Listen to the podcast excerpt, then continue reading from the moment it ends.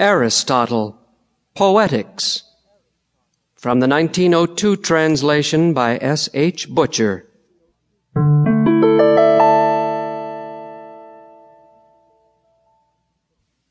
I propose to treat of poetry in itself and of its various kinds, noting the essential quality of each, to inquire into the structure of the plot, as requisite to a good poem, into the number and nature of the parts of which a poem is composed, and similarly into whatever else falls within the same inquiry.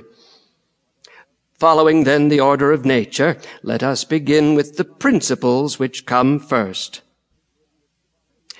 Epic poetry and tragedy, comedy also, and dithyrambic poetry, and the music of the flute and of the lyre in most of their forms, are all, in their general conception, modes of imitation. They differ, however, from one another in three respects: the medium, the objects, the manner or mode of imitation, being in each case distinct. For as there are persons who, by conscious art or mere habit, imitate and represent various objects through the medium of color and form, or again by the voice, so in the arts above mentioned, taken as a whole, the imitation is produced by rhythm, language, or harmony, either singly or combined.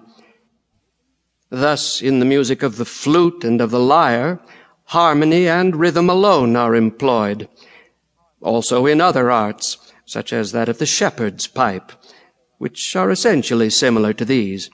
In dancing, rhythm alone is used, without harmony, for even dancing imitates character, emotion, and action by rhythmical movement. There is another art which imitates by means of language alone, and that either in prose or verse, which verse, again, may either combine different meters or consist of but one kind, but this has hitherto been without a name, for there is no common term we could apply to the mimes of Sophron and Xenarchus and the Socratic dialogues on the one hand, and on the other to poetic imitations in iambic, elegiac, or any similar meter. People do indeed add the word maker or poet to the name of the meter, and speak of elegiac poets, or epic, that is, hexameter poets, as if it were not the imitation that makes the poet, but the verse that entitles them all indiscriminately to the name. Even when a treatise on medicine or natural science is brought out in verse, the name of poet is by custom given to the author, and yet Homer and Empedocles have nothing in common but the meter, so that it would be right to call the one poet, the other physicist, rather than poet.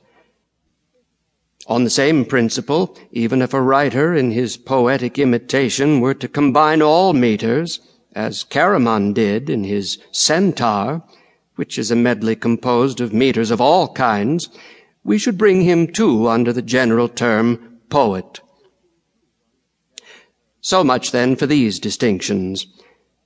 There are again some arts which employ all the means above mentioned, namely rhythm, tune, and meter. Such are dithyrambic and gnomic poetry, and also tragedy and comedy, but between them the difference is that in the first two cases these means are all employed in combination. In the latter, now one means is employed, now another. Such, then, are the differences of the arts with respect to the medium of imitation.